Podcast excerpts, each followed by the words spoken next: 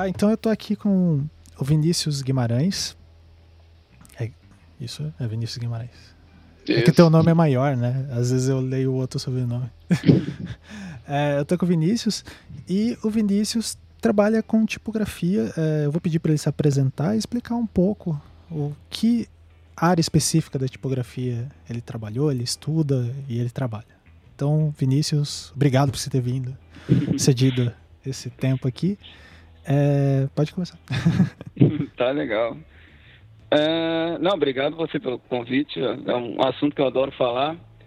Eu sou designer, me formei na Escola de Belas Artes aqui da Universidade Federal do Rio de Janeiro. É, eu fiz como projeto final de graduação um conjunto de fontes que é o que a gente chama de tipografia vernacular, né? baseada em letras que a gente vê na rua, feita por, por pessoas que não são designers. É... Esse projeto até hoje, quem quiser tá, tá na internet, é disponível para baixar as fontes, se chama Tipografia Artesanal Urbana.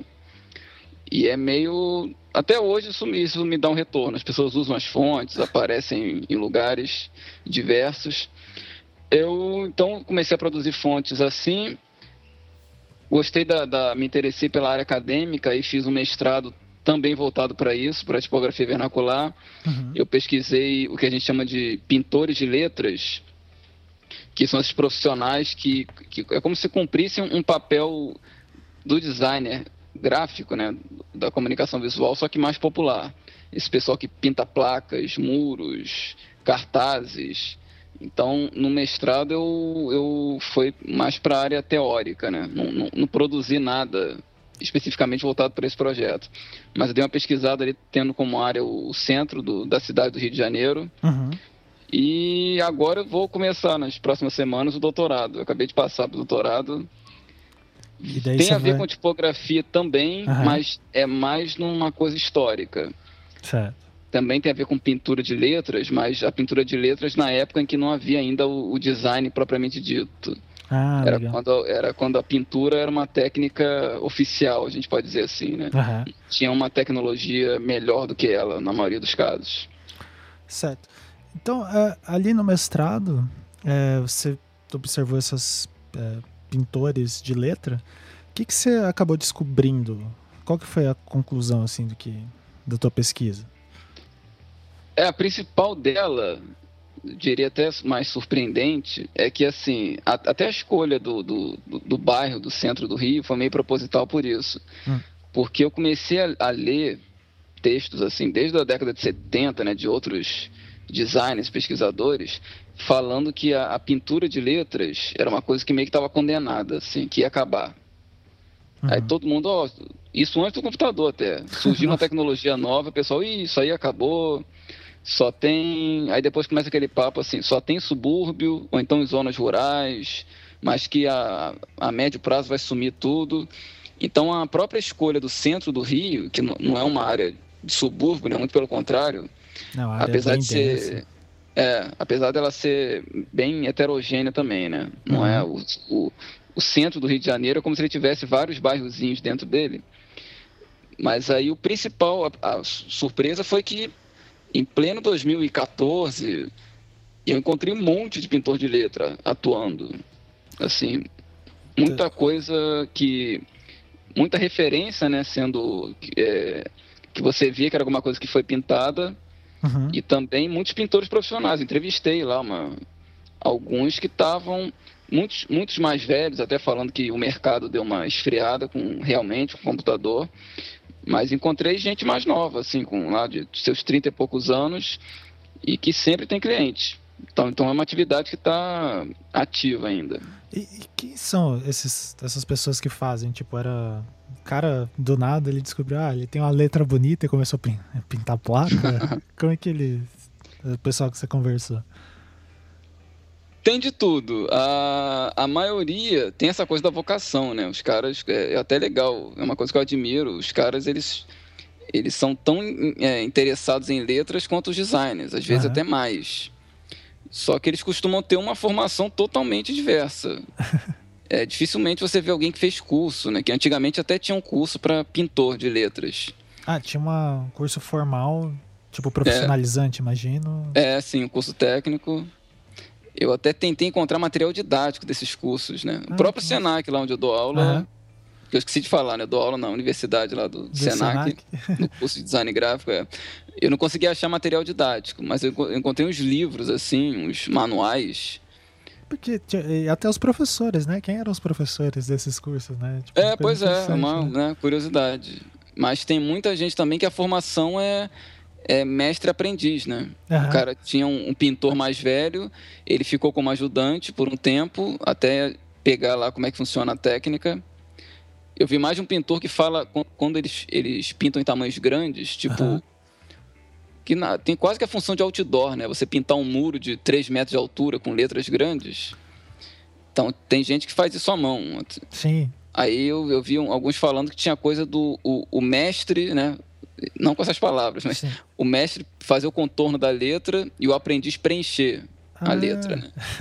Aí é, mais de um falou isso. Não, eu comecei preenchendo letra para fulano. Ah, que massa. Então, é engraçado, né? Porque daí se a gente fazer um paralelo lá com as primeiras fundições da tipografia, né, que tinha um negócio quase uma guilda medieval, né, tipo, do cara ir lá, ter os aprendizes, o pessoal trabalha na fundição do outro, é... essa tradição meio que vai indo, né, ficou... É, exatamente, sim, é bem parecido. Aí chega aquilo, né, tem um momento que ele domina já a técnica, Aí ele acaba, né? Ele, ele se desliga do, do, do mestre e começa, começa a ter o, o negócio dele. É.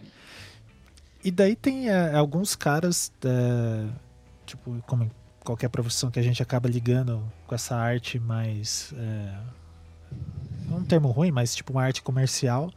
Tem alguns que tem uma qualidade me, é, melhor, né? E começa a ser mais disputado, e outros é, que tem uma qualidade técnica pior ou não. É, desses que, por exemplo, assim, que tem uma qualidade maior. Você conseguiu observar se eles desenvolviam alguns tipos de fonte ou se tinha um padrão entre eles? Ou se chegava a contratar um cara, ah, aquele cara ele faz determinado tipo de letra que é legal e as pessoas contratarem ele para isso? Aham. Uhum. É, só tem essa, essa, esse, esse, nível de qualidade né, que você falou. Hum. É, isso aí, geralmente, assim, o, o cara que é profissional, ele, ele tem que ser bom. O cara que vive só disso, se ele não for bom, ele vai fazer o trabalho ruim e não vão contratá-lo amanhã. Ah, entendi. Então, só dele ser profissional, você já tem um, mínimo ali de qualidade, dá para esperar. Por exemplo, ele não vai começar a escrever, o, é, sei lá, uma palavra no muro e não vai, vai faltar espaço, ele vai Exatamente, é, exatamente. não vai fazer isso. É, eu, eu gosto de fazer essa diferenciação porque geralmente o que faz mais sucesso dessas placas, essas coisas, é da galera que não é profissional, é daquele Sim. cara que às vezes não sabe nem escrever direito, né? Essa tragédia do, do, do, ensino, assim, das pessoal semi-analfabeto às vezes, e por algum motivo ele escreve alguma coisa, né? Sim. Aí é o que a galera mais gosta de circular pela internet, assim. É, isso é engraçado, né? O, o bom trabalho desses é, letristas é invisível quase, né? Pois é, pois é. Que só circula os erros de portugueses, que são muito toscos. É, o que faz sucesso entre a galera que não, não é, né, da tipografia, do design, Sim. São esses. Geralmente, até pode até reparar, geralmente é misturado até. O cara, ele, ele não domina a técnica, ele pinta mal, ele não calcula o espaço, acontece isso aí que você falou, né, tem que uhum. cortar. E ele tem erro de português, né, que é um Sim. cara sem formação nenhuma, de nível nenhum. Mas aí, essa galera que eu pesquisei mais, esses profissionais, assim, não... É, até isso que você falou é interessante. É, ser invisível em tipografia é difícil, né? É, e é uma Não é discussão é... antiga, né? Desde a Beatrice Ward lá, ela levanta, né? Tipo... É, pois é, exatamente. O cálice lá de, de é, vinho, de... né? Isso. É, de cristal. Então, até no centro do Rio, comparando com outros lugares, dá até para dizer que predomina esse tipo de, de, de letra. É uma letra que ela não é muito decorada, ornamentada, porque é para ser lida rápida, né? É aquela placa assim, ó, chip da TIM vivo, o cara tem que ler rápido, é Sim. como é um anúncio, então não é para você ficar admirando. Ai, que interessante isso. Não... E aí é, e assim, geralmente a gente só dá valor quando tenta fazer e não fica não bom. Sai, né? É, se eu, se eu der para alguém um pincel e faz aí uma letra bem neutra. Ou então Aí aqueles de vai... supermercado também, né? De, de alguma forma, quer passar lá a promoção, sei lá, o frango tá 2,50. Não quer. É, é. Aquele supermercado até é um pouco diferente, né? Você tem o pintor de letras. Ah. Que ele, ele geralmente ele é assim, ele é meio que freelancer, né? Ele pode ah. até ter vários clientes, mas ele não, é, não, tem, não tem um patrão, assim. Certo. E ele, às vezes, ele, ele muda a, a, o suporte dele. Ele pode hoje pintar um muro, aí amanhã ele pinta lá uma porta retrátil de metal, depois pinta uma caçamba de caminhão, uhum. depois pinta uma placa. Então ele é meio, mais versátil. O cartazista de mercado é, é quase que uma outra profissão. Ah. Dificilmente o cara faz as duas coisas ao mesmo tempo. Uhum. O cartazista, às vezes, ele é, ele é um dos empregados lá. Você tem um mercado médio. Sim. Você tem lá a caixa, né? O cara que fica na caixa, o cara que carrega peso, não sei o quê, e tem o cartazista. Ah, uma profissão. E aí ele, é, distinta, ele, fica, né? é, ele fica fazendo cartaz só para aquele mercado. Ou então ele trabalha numa rede de mercados. Uhum. Ou trabalha em dois mercados, fica um dia em outro dia em outro. E aí ele tem, ele tem menos é, variação formal o trabalho dele. Uhum. Ele tem lá uns estilos de letra, porque ele tem que produzir muito e, e rápido, né? Sim. Ele não pode ficar um dia para fazer um cartaz. Aí a, a, letra desse cartazista costuma ser até mais expressiva, assim, é, é legal também. Então, ela é bem acabada, mas é uma coisa mais gestual, assim, bem. Às vezes até meio caligráfica, né? Uhum. Você vê. Tem muita coisa parecida com a caligrafia. Sim, sim. A, As coisa da, a, né? É, a inclinação da pena, eles colocam lá no. Eles chamam de pincel atômico, né? Um sim. pincel chato. Aí tem várias coisas que são reproduzidas, assim. E. Ah, acabei de cortar, mas a questão da técnica, então é, pelo que você falou, é mais ou menos, então, é uma é questão bem arte, é, eu acho muito interessante essa relação do, do, das coisas da tipografia, né, com artesanato, é, aquele artesanato é, medieval, né? Sim. E então, é, esses caras, mas você chegou a, a a reparar se, por exemplo, ah, tem um tipo de letra parecido entre a maioria dos cartazistas, dos cartazistas, não, do, dos pintores, ou se tem alguns que tem, sei lá, o cara criou uma letra que é só dele. Aham, tem, tem as duas coisas. É. O que geralmente acontece, o modelo, né, é, sempre lembrando que eu estou falando aqui uma, do centro do Rio, Isso. que é a galera que eu vi mais com, com mais detalhe. Geralmente ele tem uma, uma, uma letra mais neutra e uma letra que é mais é, seria mais display assim né seria mais expressiva aí eu até identifiquei essas uns modelos recorrentes você vê certo. em pintores diferentes uns, uns, modelos ali que se repetem de maneira parecida agora o que predominou aqui é até o que eles chamam de letra comercial uhum. tem essa, esse nome que eles chamam é, que é essa letra letra neutra é uma letra assim sem serifa ela é um pouco bold, um pouco condensada, mas geralmente é a letra que eles usam, é, eles, é a que eles mais usam, tanto, uhum. tanto perguntando para eles, quanto quando eu, eu, tirando foto né, das placas e eu fiz até uma análise é, quantitativa. Uhum. Aí dá para ver que assim é, a, a maioria disparada tem a letra, essa letra comercial.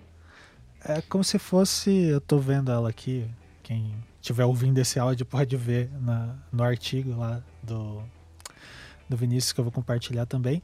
É, ela é como se fosse uma, sei lá, uma, uma Arial, uma Helvética. Sim, sim. Ainda em é... caixa alta, né? Ah, é, tem isso. É, o, geralmente caixa alta.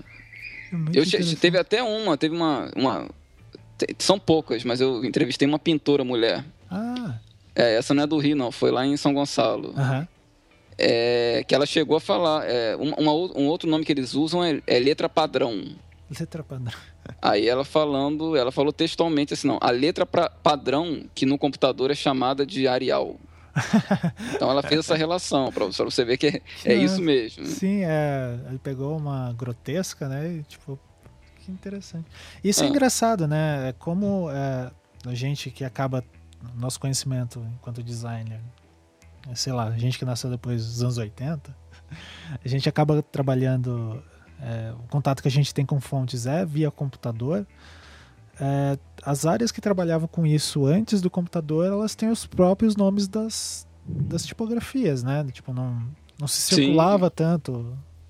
Por exemplo, na, na gráfica, eles tinham lá um conjunto de fontes e cada um dava um nome, né? Ah, tem a grotesca, tem a não sei o que, a Bodoni. É, é, e tem uma coisa legal que essa, essa terminologia que a, a, a, gente às vezes entra numa de ver assim. É, ficar pesquisando lá, né? Bauhaus da vida, essa Sim. tradição do design lá alemão, europeu, e esquecendo que aqui estava acontecendo coisa há muito tempo antes. Exato, que as pessoas escreviam, precisavam é, de cartazes é. e placas também. Né? Imprimiam, né? é. E aí tem, tem todo um trabalho que vai para esse lado no Brasil. Graças a Deus, agora a gente tem isso, né? Com pesquisas de designs em pós-graduação.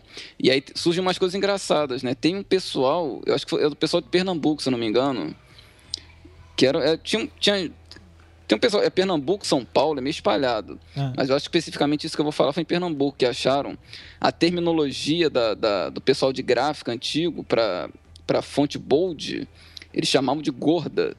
Ah, eu vi, é, acho que eu vi com o bug é, pois é. é acho que é o pessoal do Bug que. Aí eu, só assim, né? Pô, maravilhoso, né? é, né? Ter um nome. Você, sim. Você imagina o cara lá, o cara em Pernambuco, século XIX, escolhendo a fonte e falando, pô, vou usar a gorda. Sim, e é interessante lá no, em Pernambuco que aconteceu o gráfico amador, né? Tudo bem que são as experiências eh, tipográficas, né?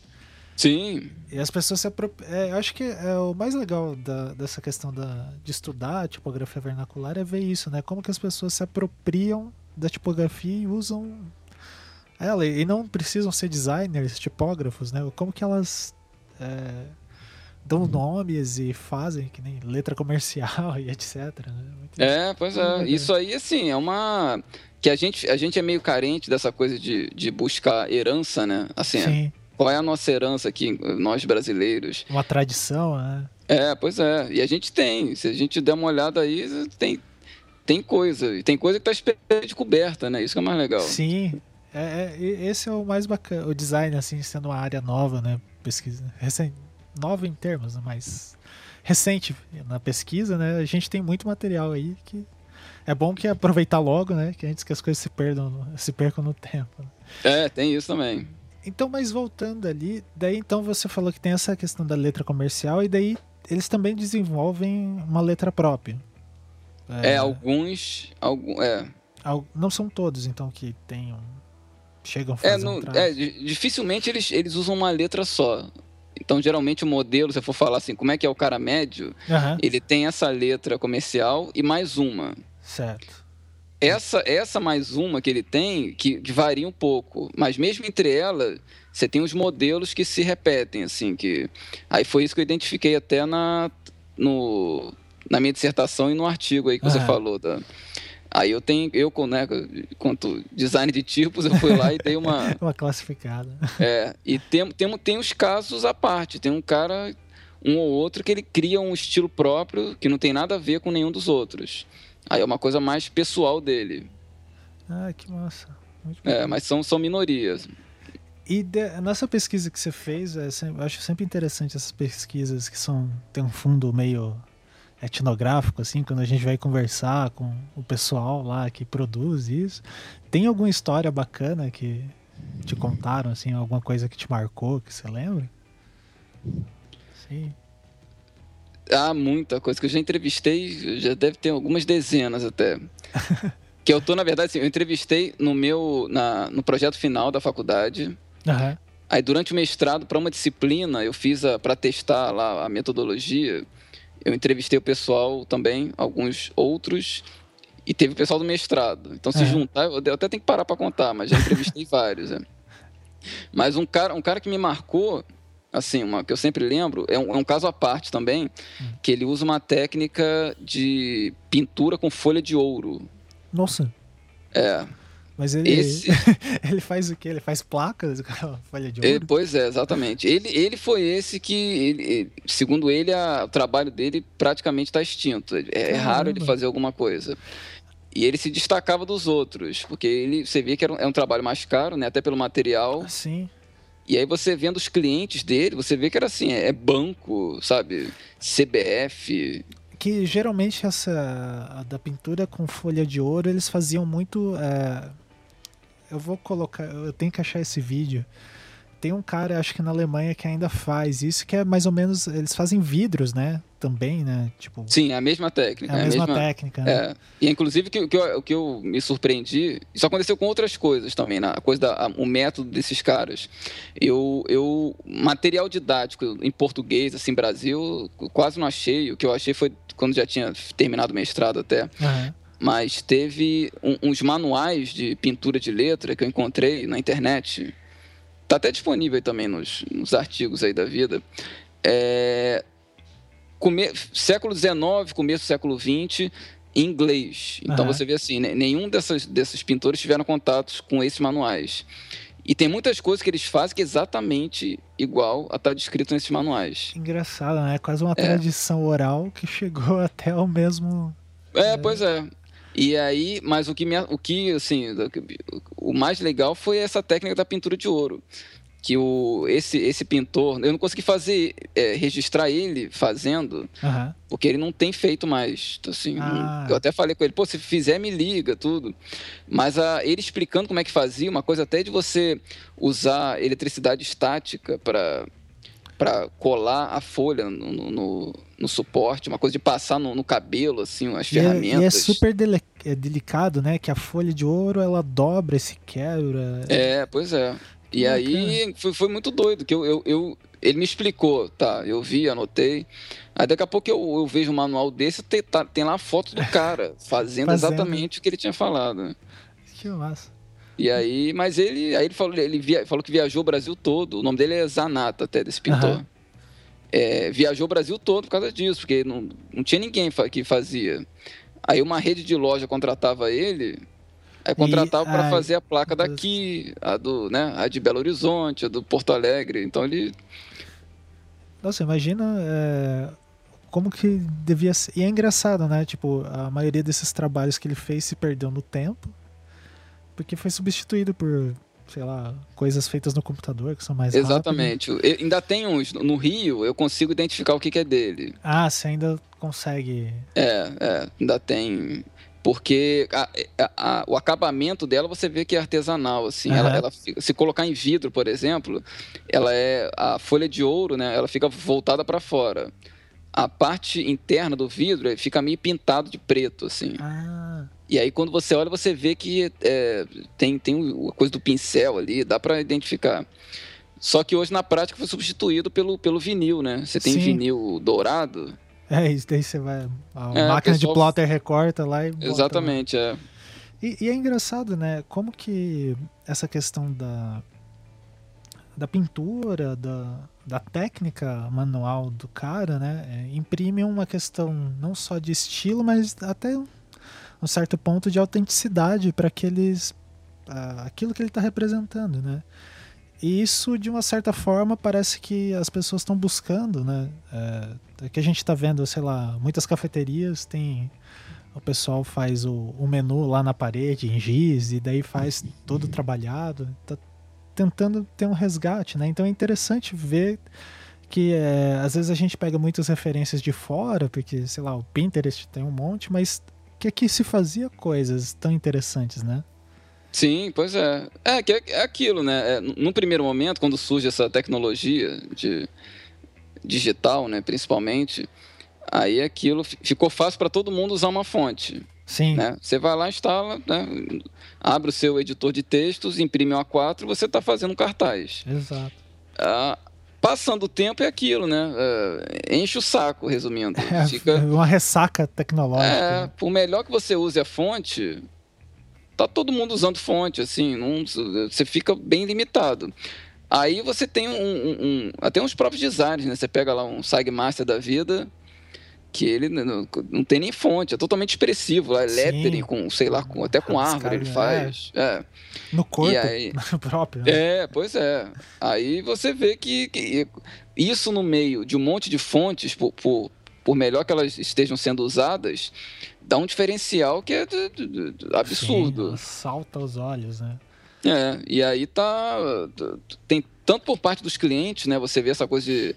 É, cafeteria, então, com, com lettering em giz, tá, é febre. Sim, tem, tem vários. É, mas aí, do- por parte dos próprios designers, né? O cara cansou de ficar nessa coisa de é, escolher fonte é o único caminho, né? Por que que é? Às vezes você vai fazer um, uma marca que tem três letras, a empresa.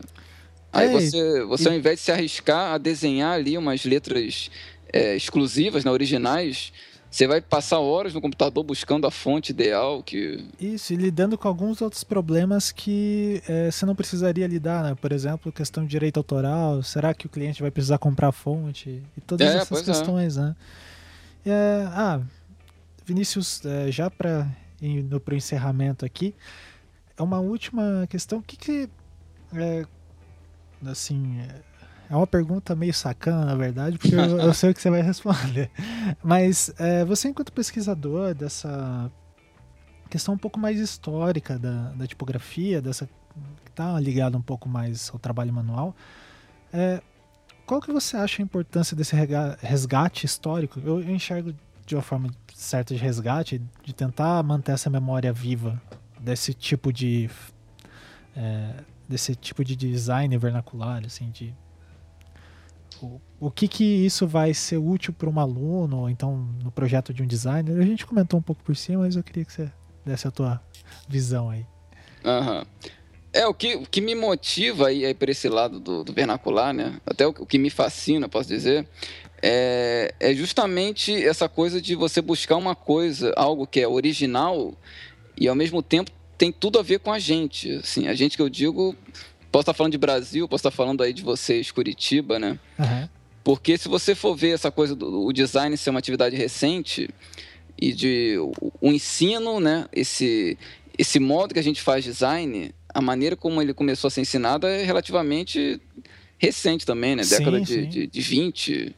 É, é, então, se, se, se, ficar todo mundo muito centrado nesse caminho, você acaba achando que o que é fora dele, o que não pertence a esse, esse caminho, não é design, o que não vale nada. E aí acaba indo para essa, essa meio que pasteurização, né? Dá até para comparar com essa coisa de você todo mundo ficar usando sempre as mesmas fontes. Exato. Mas é aquela coisa, você vê lá, uma, uma tradição tradição da. Vou citar Bauhaus de novo, mas enfim, Sim. uma tradição lá da Bauhaus. Aí você vê lá o japonês fazendo isso, o brasileiro fazendo isso, o angolano fazendo isso, e, e aí, no fim das contas, vai ter algo muito parecido. É, você tirou toda a potencialidade né, expressiva que o design poderia ter a partir da, dessa voz das, das fontes. E, sei lá, mandou. A galera fala muito, tipo, passou o CorelDRAW na cidade, né? Tipo, todas as fachadas, aqueles banners impressos. Ah, é, pois é. é. Que ainda tem isso, você falou do Corel, mas é, só a gente parando para pensar que atualmente você tem, assim, é, designers pelo mundo. Tá todo mundo usando os mesmos programas, é, é o pacote Adobe. Sim. Então, assim, a mente é a mesma. Aí, se você vê essa parte teórica, se você ficar voltado para uma tradição só, é, é muito parecida. É. é. então, assim, é, a, a, a, se não tomar cuidado, vai todo mundo ficar sempre fazendo a mesma coisa e replicando modas, né? Que aí Isso. você tem lá flat design, vai todo é, mundo vai flat todo design. Mundo... E é engraçado porque, assim, de uma certa forma aqui no Brasil a gente, eu, eu quando fui aluno de graduação, eu fui ensinado, né? Eu digo ensinado, mas posso citar talvez doutrinado no design alemão, né, que é a Ulme, Bauhaus. E é engraçado que hoje em dia eu tento passar para os alunos mostrar alguma coisa do design americano e ver que, como lá as origens são um pouco diferentes, é, os caras estão vendo outras coisas que são tão interessantes quanto. Tem os seus problemas também, né? É, mas como é, a gente fica pautado numa visão só ela acaba sendo dogmática, né? Daí vai ter, ah, tipografia boa é esse tipo de tipografia. É, letras boas são essas. A gente fica muito preso, né?